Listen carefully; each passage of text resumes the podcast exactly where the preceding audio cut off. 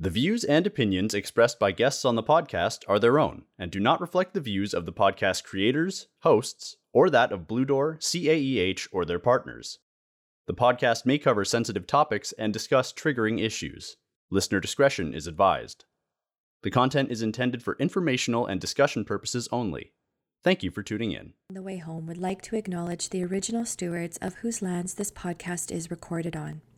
In York Region, we recognize we're on the traditional territories of the Wendat, the Haudenosaunee, and the Anishinaabe peoples, and that this is the treaty lands of the Mississaugas of the Credit.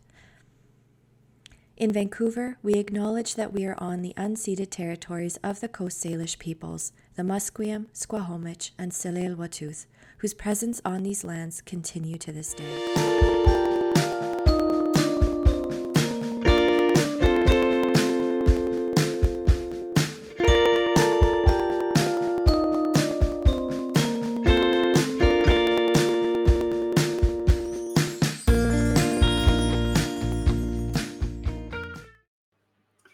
Welcome, welcome, welcome to the On the Way Home podcast. I am your host, Michael Braithwaite, and I hail from the great organization Blue Door. I'm so proud to be a part of. We are located in York Region, Durham Region, Peel Region, just north of Toronto in Ontario.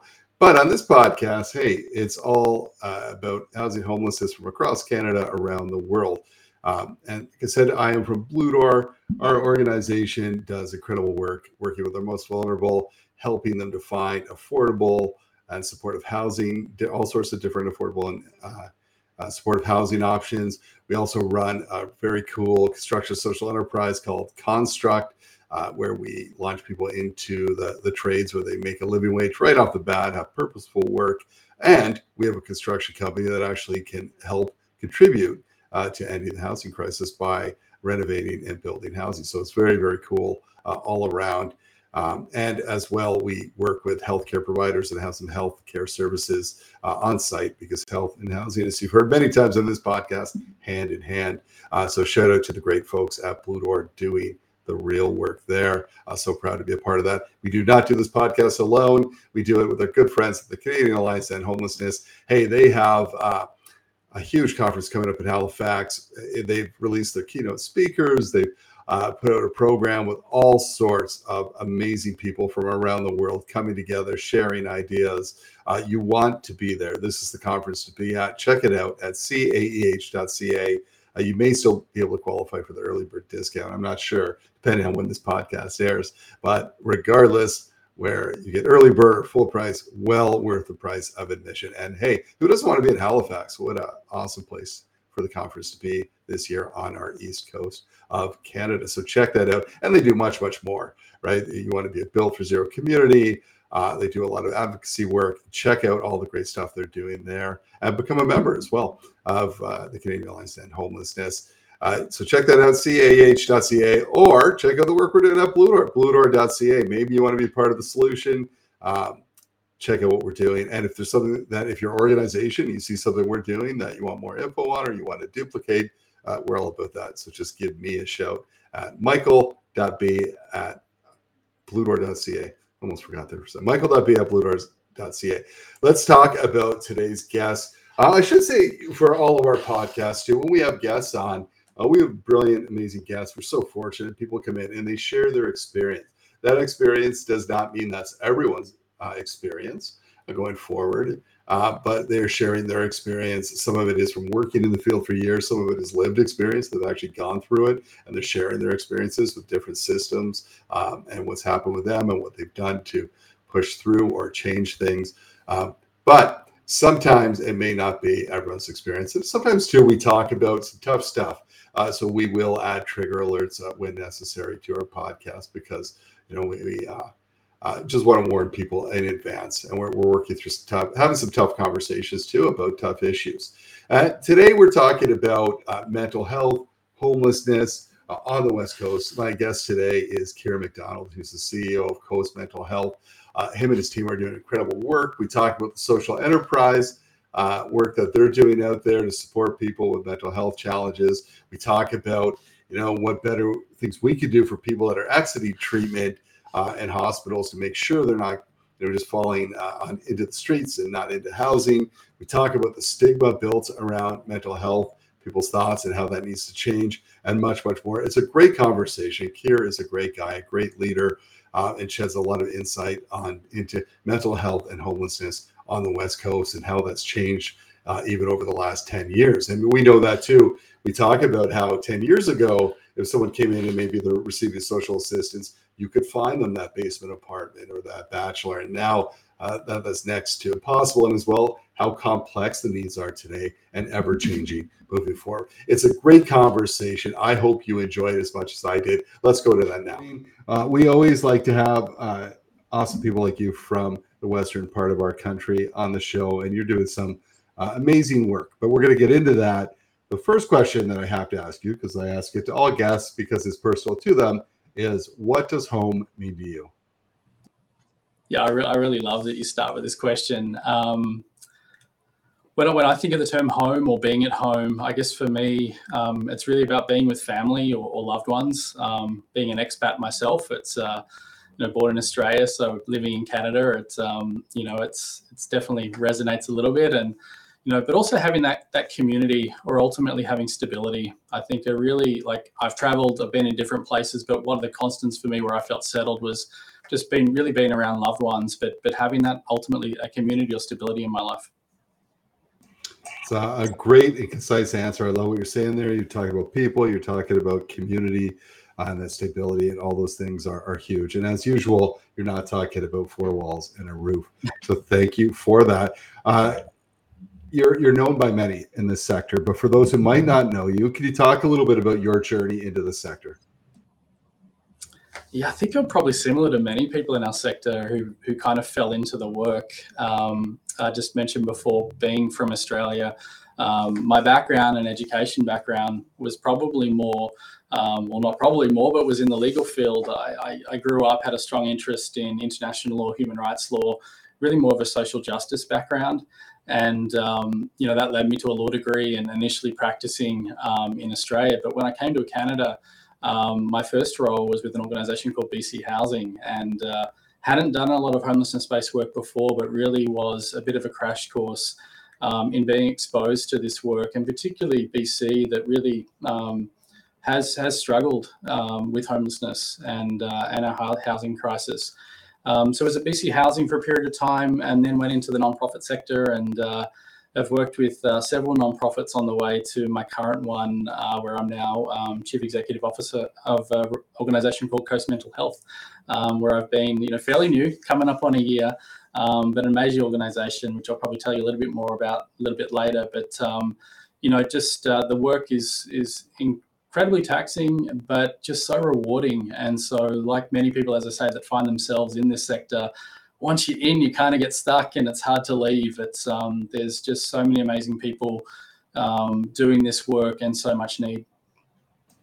Well, well said. Now it's interesting when you talk about uh, in my very limited experience. I've chatted with some folks from Australia around homelessness. Um, there's a group NT Shelter in Australia in fact, actually, he uh, Peter McMillan came on from NT Shelter. And now he's doing a similar podcast in Australia. And what we found out uh, in that podcast too is that although we are far away distance, the challenges uh, Canada and Australia are very similar with a lot of the social challenges that we do have, including some of the indigenous uh, atrocities that have happened and, and challenges re- really similar histories, um, particularly as you say on that Indigenous front. Um, Australia's really struggled historically with with our own reconciliation journey, and um, you know it's only in recent times that we've been trying to repair and rebuild um, what really has been centuries of atrocities in Australia as well.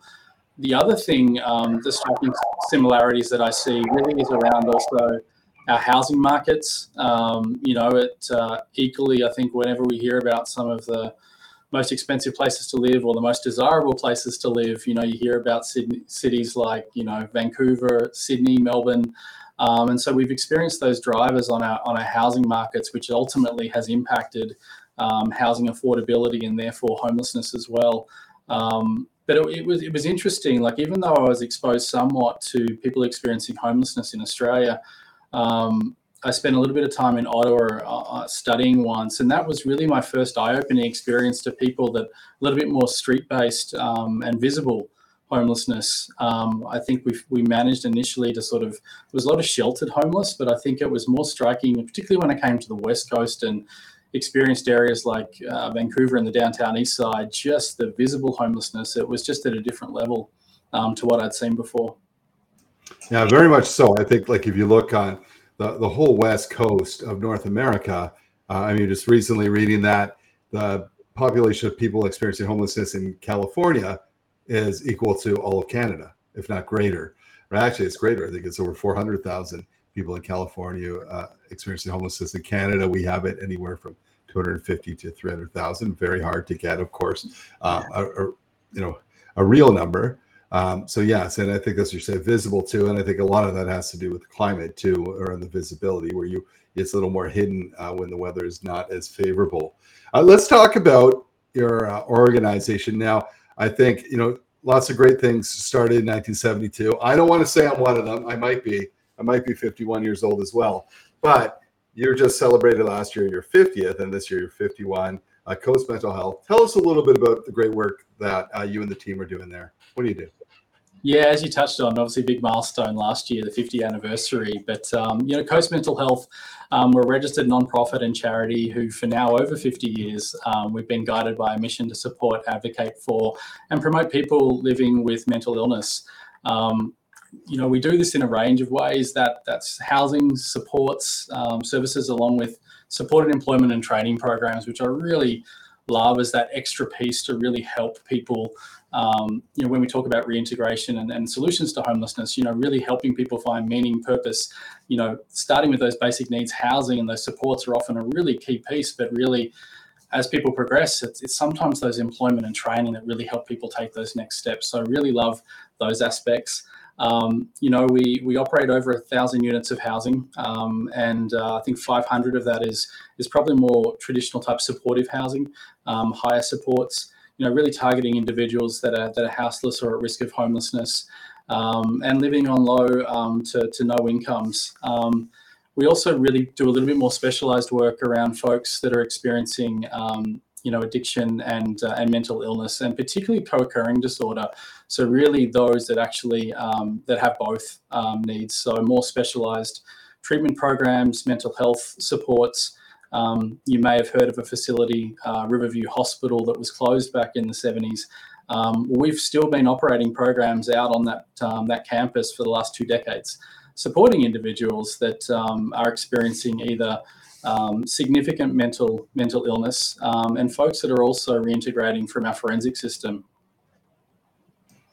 Very cool. I mean, and are there the, the programs I'm sure that you've run? have changed and been added to year over year? Any program? I'm sure you're, you're proud of them all. Any that you're particularly saying this one's really cool, or you want to talk about or, or shed light on? Not to choose favorites, but you might. I, I always love the social enterprises. I'm a little bit biased, but um, you know we run um, a, a, couple of those as well. One is um, landscaping with heart that is providing employment opportunities. Um, you know, and, and, low barrier employment opportunities for people to get into, you know, some of that landscaping, power washing, um, we run a temporary employment program called the, the Street Clean Team. Um, and then we also operate um, something called the Social Crust Cafe, which is a really amazing place down on Pender Street in, in Vancouver. Um, again, it's it, it, operates as a, as a storefront and a shopfront cafe.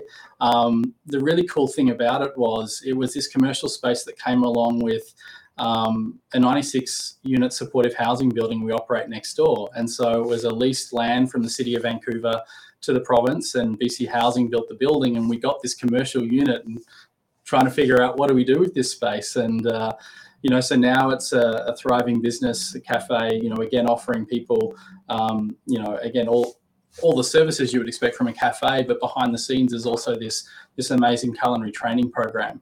Um, so again, I, our team does such great great work right across the organisation, but I think there's always something special about the social enterprises and particularly those employment opportunities as well. Uh, very purposeful, giving people purpose, um, bringing dollars back in that you can then transfer back into the programs, of the people themselves. So very cool. Congrats on that to you and your team. Now we hear a, a lot, right? And probably in the last 10, 15 years, even more so, people are starting to understand um, that mental health challenges and mental health um, has to be a priority in this country. But there are a lot of falsehoods and, and stigmas attached to. Let's talk. You know, can you help our listeners? Like, what are some of those stigmas, and can you help us debunk some yeah. of those?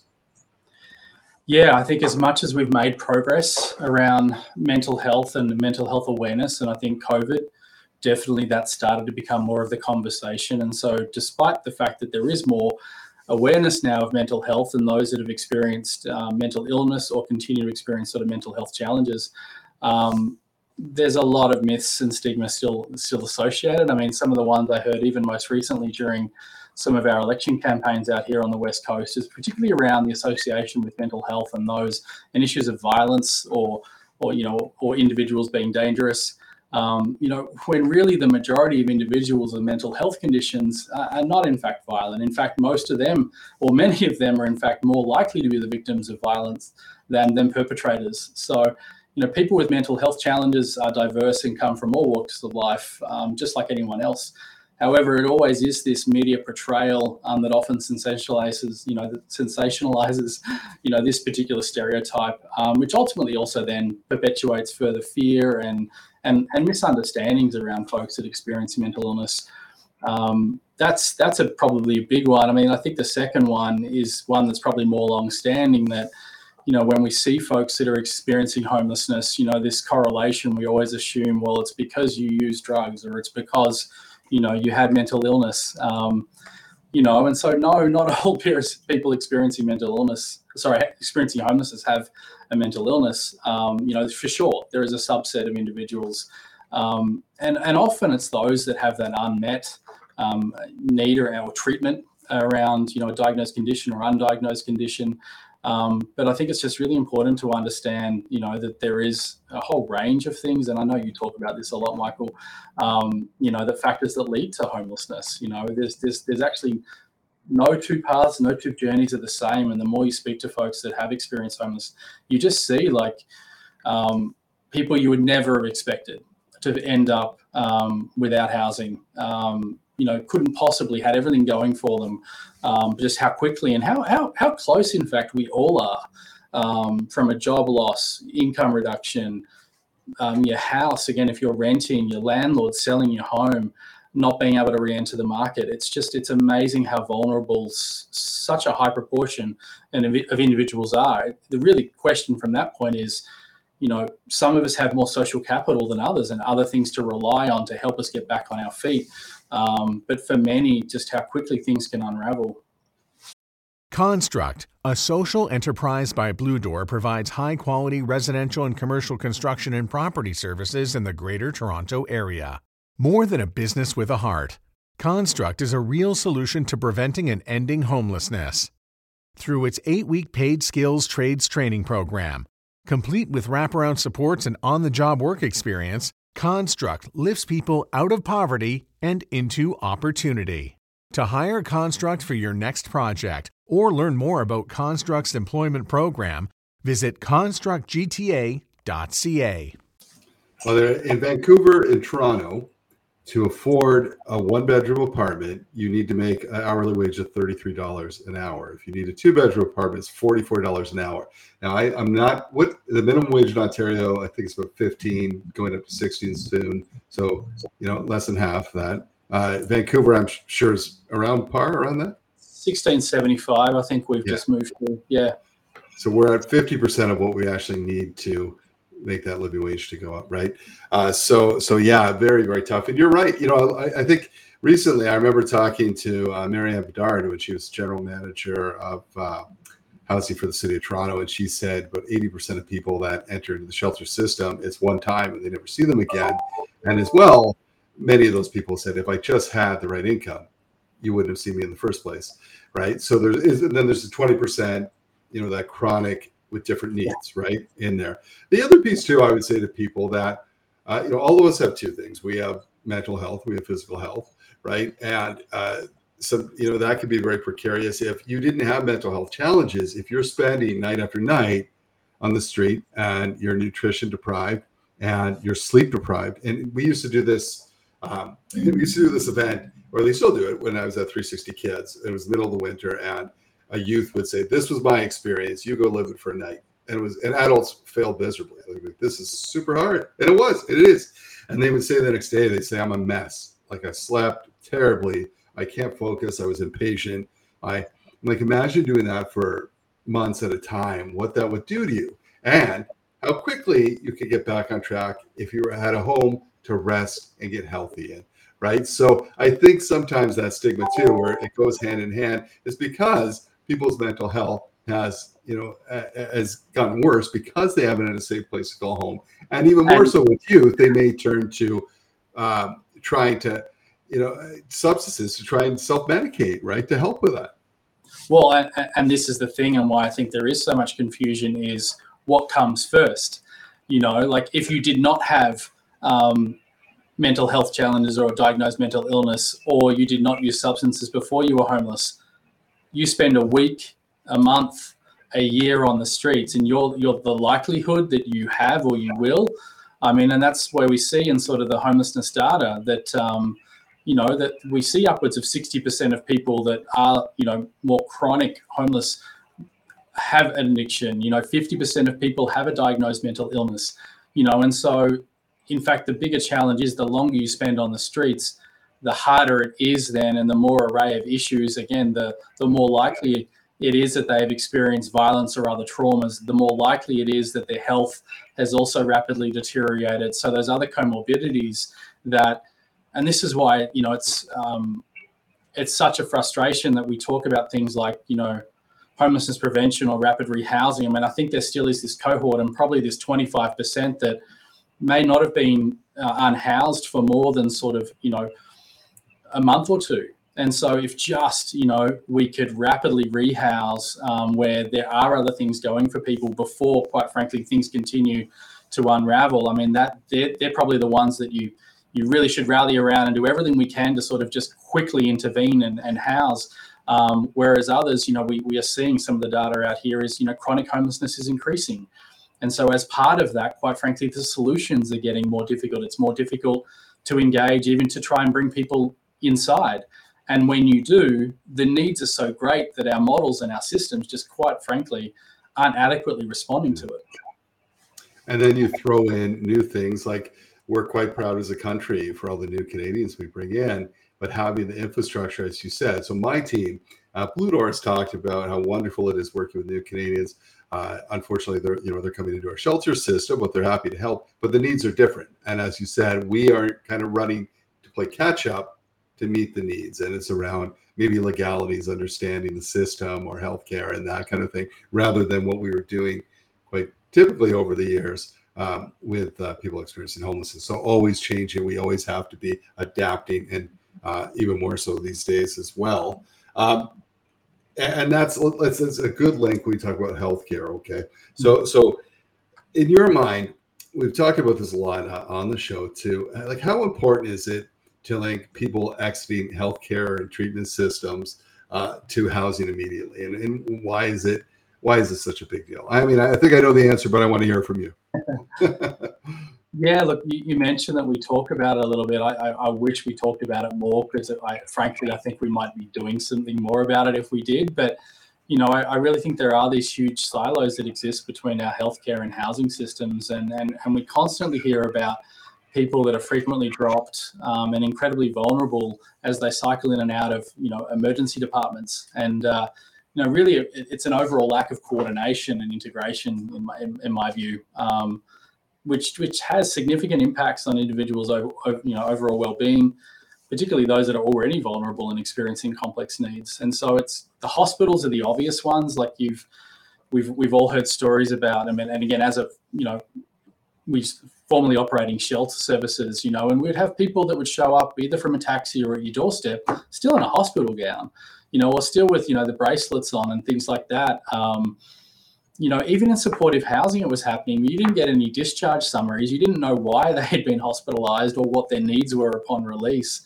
Um, and so that's just the example of more of the emergency services. But what strikes me is, even you know when people are exiting treatment as well so whether that's you know from mental health or, or addiction treatment programs it's almost like the health system sees, okay, this 30, 60, you know, whether it's six, nine months program, okay, our job is it's from this time you arrive to the time you complete this program. And then they just don't seem to care what happens to people. Like we even receive um, discharge, like so you have to complete these these what, what are called early discharge sort of forms and things like that. Where would people go if they left early? Like when your referrals from health authorities are saying shelter as as basically um, the location where people would go should they need to leave early, you can't even guarantee a shelter bed anymore. And so, you know, it's just it's so frustrating for me, particularly as a provider operating treatment programs, and we struggle with this as well. Like you see people progress, you see people from where they were, and and, and quite frankly, a third of people coming into programs might have been unhoused. So so housing at the end of the day is a really important piece, but so is addressing those substance, you know, again, the, the substance use and mental health needs. Um, but, but I see that what it does to people's minds towards the end of the programs, they start stressing out about where they're going next. And if it's just a 30 or a 60 or a 90 day program, I just feel for people when you just have no continuity of care or any semblance of why am I doing all of this when, quite frankly, I'm facing homelessness at the end of the day. So, again, like you've got people on a track, engaged in care, receiving service. I just think, again, it's such an easy opportunity, just like where people are in a hospital and we can better facilitate a safer discharge. Like, why aren't we doing more? Uh, well said. Well said. It's why we so we recently with a hospital in uh, in Ontario, we've been working with them. We actually have something called the InReach worker, where they go in exactly for that reason. Because I mean, despite there's a lot of wonderful people, awesome people in healthcare, it's just they are overwhelmed and busy, and they're like, all right, I'm doing the job, then I'm moving on to the next person because they need my care too. Very difficult. They were saying, you know, when we we just we don't have the room, we don't have the space, we we're overwhelmed, and so they link this. They link individuals who have questions or might have needs to this InReach worker who then puts them in touch with the right services. So it's more of a, we say like a warm transfer, right? So it isn't that cold transfer you're talking about. And we've had some great success with it. And because that, you know, housing is health, health is housing. They overlap so much. And we've got some great physicians too that understand that across the country. Uh, one of them, Dr. Lou, we had on here from Calgary, who said, I was tired of seeing the same faces in the ER every day who I knew by name, you know, and, and basically me just discharged. I was part of the problem, so I wanted to become part of the solution. And now they have a program where they discharge you to housing. And and and he said, and it's du- you, you can duplicate this anywhere in the country. We'll tell you how. So you're you're right. We've got to do better um, because then if we don't, we're just cyclical, right? We're just basically doing it all over again and again, and no one and we're we're you know not getting the people the help they truly truly need. But it's important you touch on, Michael. Like there are solutions, and again, I've, I've followed that story through social as well. Like, I, I, you know, I just and this is why these conferences and you know Canadian Alliance to End Homelessness and things like that coming up later this year, like where we can share these practices and what you know whether they're pilots or programs that are launching. Um, you know, there's some great work going on across the country. Um, how do we better understand, capture that? You know, sometimes you know globally we're le- learning from and looking at models, but there's stuff happening in our own backyards that sometimes I think we we, we, we seem to want a desire to have our own homegrown solutions or governments want to be seen to sort of you know you know we've developed this response where we can just be looking to our neighbors sometimes to have some clues as to what might be working over there. Yeah absolutely right. Like you, you really don't have to be uh, super original. You can look around and people are pretty I mean, everyone wants to share, right? I mean, the, the, one of the big when we started our the program we were doing. I mean, for the first three three years, it was funded by uh, TD Bank, right? Not by healthcare, not by, but we were able to prove something, and now we've had some government support come on to continue, which is wonderful. But we had to go outside of what you would think healthcare systems to get it done, right? And we, we welcome that support uh, to, to do it. So it's it's also it's just building the building the case, you know. And I'm a strong believer. And let's just let's just roll, find some funding, and prove it. So it's very hard. To, it's harder to look away. Um, well, and, and, maybe just one quick plug, Michael. When you talk about solutions, one project that uh, is getting underway over here in BC is something called the Road to Recovery Initiative. And um, again, it was thanks to philanthropic support. You know, one one family that I think it was about a forty million dollar donation, but really it was a trigger to say, hey, we have again, you talked about sort of the hospitals and, and docs that are seeing these these individuals cycling through. Well, St Paul's Hospital, which is really the epicenter in Vancouver that seems to experience a lot of this activity, but people have long complained about the fact that they can't access detox quickly. Um, that the fact when they go to detox, they have to then wait for a treatment bed. When they need to go through treatment, they've got nothing at the end of that stay. And so, this really great initiative that's underway, I think it's under the banner of Providence Healthcare through St Paul's Hospital, really is to aim towards more of a seamless transition for folks that are coming into the hospital that are seeking detox withdrawal management services to quickly connect them with those or stabilization services to then progress to treatment under the same roof. Um, and then ultimately partnering now around some of the reintegration. And so housing being part of that and other community-based supports that will help follow people after that journey, a piece that's often so missing. So, I mean, these are the projects I love um, seeing and, and, trying to get involved in. And um, again, just uh, have to do a plug for where I where I'm seeing stuff that I think could really have an impact. That's that's one thing that definitely will be following closely. No, and, and please do. That's a great plug, and I love it when you know uh, we find different ways of making the right thing happen. So that's very very cool. So thanks for uh, letting us know about that. We thought we touched a little bit about homelessness on the west coast of Canada, uh, growing tough, very expensive. Uh, Vancouver, Toronto, the two most expensive uh, uh, places to live in our country. talk to me about how has that changed in the last ten years? Yeah. Well, when um, you know, I mentioned earlier, I first came to um, to Vancouver in 2010, just after the Winter Olympics, actually, and uh, you know things were a little bit different then in terms of sort of what the needs and how it was presenting. I think the biggest thing we were really seemed to be struggling with was um, was moving people to more long term housing options. You know, so it was it was just this gap of this purpose built rental that just you know didn't didn't exist, and we've talked a lot about now how the federal government had exited the housing game, and and and the toll was starting to pay back then. But I but we still managed to be able to get people into basement suites and things like that. Like we still found rents at like six, seven, eight hundred dollars a month. You just can't get anything for under fifteen hundred a month now um, in those same settings. Um, but more than that, I think the challenge we've got now is um, the needs. So if you, if you're again, if you go into a shelter or supportive housing or do street based outreach, um, people are just really unwell. Um, and I think the needs and the acuity of people's conditions um, has really grown over the last decade. And again, I, I, mentioned before a couple of stats around sort of the, you know one of the last Metro Vancouver homeless counts, but um, you know we're now in a situation where we we have a housing crisis. We've we we we've got a declared public health emergency in BC here around the drug poisoning crisis know, there is an undeclared mental health crisis. Like all of these things are sort of coming together um, to create some real challenges, despite, you know, government is trying. You know, there have been some record investments in, in housing, and homelessness supports, and mental health and addiction, um, but we're just struggling to catch up. And um, and I think, you know, we're, we're firefighting it's one of those kind of drinking out, you know, the end of a hose, um, you know, and it's, you know, unfortunately, many things just aren't working because we're trying to do the best we can or quickly, or there's band aids where we really just need a little bit more comprehensive supports. Um, you know, one of the biggest struggles that I, I sort of see is, and it's really again back around this mental health and addictions piece, like housing is a really incredibly important first step, but it almost seems like now we get people housed and it's end of story. You know, that we somehow think that, you know, we get people off the streets or out of a shelter and, hey, I have a housing unit.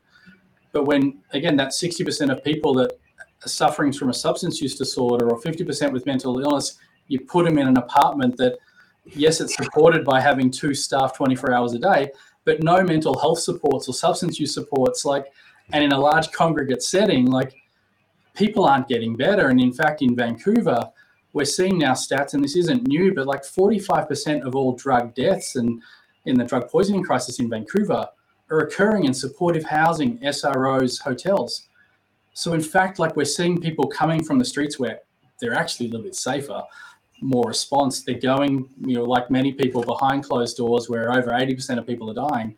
Um, like I just, yeah, I just question our models and our responses where you, you like to think when people come into your care and into your programs that they're getting service. Um, and this is this is no one's fault, but we have to read, we have to acknowledge that and start doing something about that. And I really think it's about how our housing models are being equipped with these health, you know, to address what are you know health issues, um, because it's really tough for whether you're a shelter provider. The same thing, you're experiencing this for you know the incredible needs of people walking into your shelter, um, and they're not changing when they walk, move into housing. So it's just I think we just you know what we always think about is having shelter as a basic 100%, but we just have to continue to progress and really provide meaningful supports for people. And, and I think we're falling short in that piece.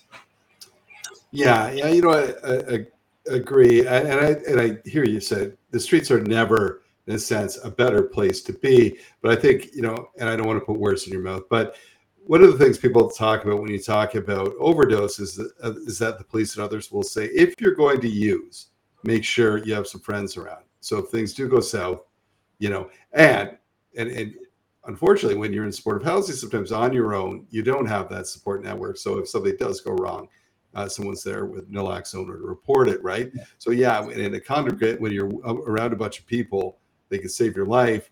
Um, and sometimes that so so really we have to think of, of different models and i know even in toronto some of the hotels have got some good models around room checks uh, every couple of hours because of that, right? Because they were saying, hey, we need to, and here's why. We just want to make sure you're. But I always talk about, you know, with people, housing is a large part of it, yes, but it's housing with different supports for different populations. Uh, I have to talk about when we have men come in uh, a shelter where they're there, they might be there for a month to three months, and then so now they've got 30 buddies. They've got staff who care about them every day. They've got and are, are you know if you don't come back, people are worried about you. You have meals. You're and then we put you in housing where no one's asking about you. you all your friends are gone. The, the people, the family, the staff that you grew to love are, are no longer there. Now, you, you know, and so then you see people cycling back in the shelter system because that's not the housing that met their needs, right? So it's different housing for different groups, and there is, as we hear that quite often. There's no silver bullet. There's a bunch of different silver bullets, right, for people that will will help solve this uh, moving forward for sure. But you touched on as well, Michael, there, and a really important word, community. And so, you know, it's um, you know, it's it's that place where you feel safe, where you've got people around you, people who care if you're not there, people to check in on you. Um, you know, and, and again, I think there's some really great examples of supportive housing and housing models that get that right. Um, you know, it's just I think it's it's it's incredibly uh, again, it's an incredibly tough ask. I think for housing providers today. Again, given the enormity of the challenge and the complexity of needs sometimes um, you know like it's you know and i think it's just where the volume and such concentration of needs goes into one place. I mean i just think it's a really tough ask and maybe it's a question of you know not having such large numbers and large buildings. Maybe it's you know a question as you say different supports for different needs. I mean you know we, we talk we don't probably talk enough about how you know folks you know seniors that are experiencing homelessness don't always feel safe coming into some supportive housing environments. You know, if you're a, a young adult, you know, is that the best place for you to be? You know, again, a, a woman who's experienced violence, you know, like no, a, a large congregate mixed gender setting probably isn't the safest environment for you. Yeah, you're absolutely right. I mean, we've we've seen like in our men's program at Blue Door, it's it's really 16 to 100 and very different needs in that span, right? Of having people together, and that can be conflictive too uh, we we finally, after you know not one but two different surveys in New York region, where the 2S LGBTQ plus community was saying we do not feel safe, and uh, the, the shelters that are available, housing programs that are available. So we were able to develop a housing program to meet the needs they were uh, describing. And, and, so, yeah, we, I think we have to continue to do that. It's a challenge, but I, I, think as a as a country, we're up to it. And I have great confidence that, you know, with leaders like yourself and others that you talk about across this country, around the world, that we are making progress and, and it's a, you know, it's a solvable issue. Now, uh, you and I could talk about this forever, uh, but you know, you're doing great work at Coast uh, Mental Health. If people want to learn more, or maybe they want to donate or support or volunteer, uh, where can they go to make that happen? Yeah, the best the best place is probably the website at coastmentalhealth.com. Um, we are on most social channels as well, but um, definitely to learn more about the organisation and the work um, we're doing and, and, and how to get in touch perhaps with the foundation to support the work. Um, that's where I direct people. Awesome. Well, thank you so much for all you and your team are doing uh, with your work. Thanks for taking the time out of your busy schedule to join us today. Uh, thanks for all you do. Pleasure. Thanks, Michael. All right, Carrie, we'll see you next time on the way home.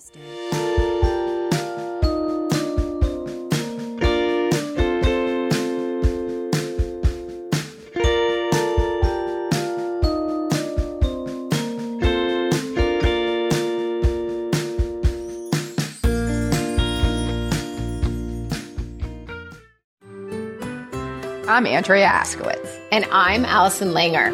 And we are the hosts of Writing Class Radio, a podcast, but we are so much more. We have writing classes. So if you are looking for live online classes where you can join a community, write to a prompt, get feedback, and get better, check out all our classes at writingclassradio.com. And listen to our podcast wherever you get your podcasts and at writingclassradio.com. Produced by Crier Media and distributed by the Sound Off Media Company.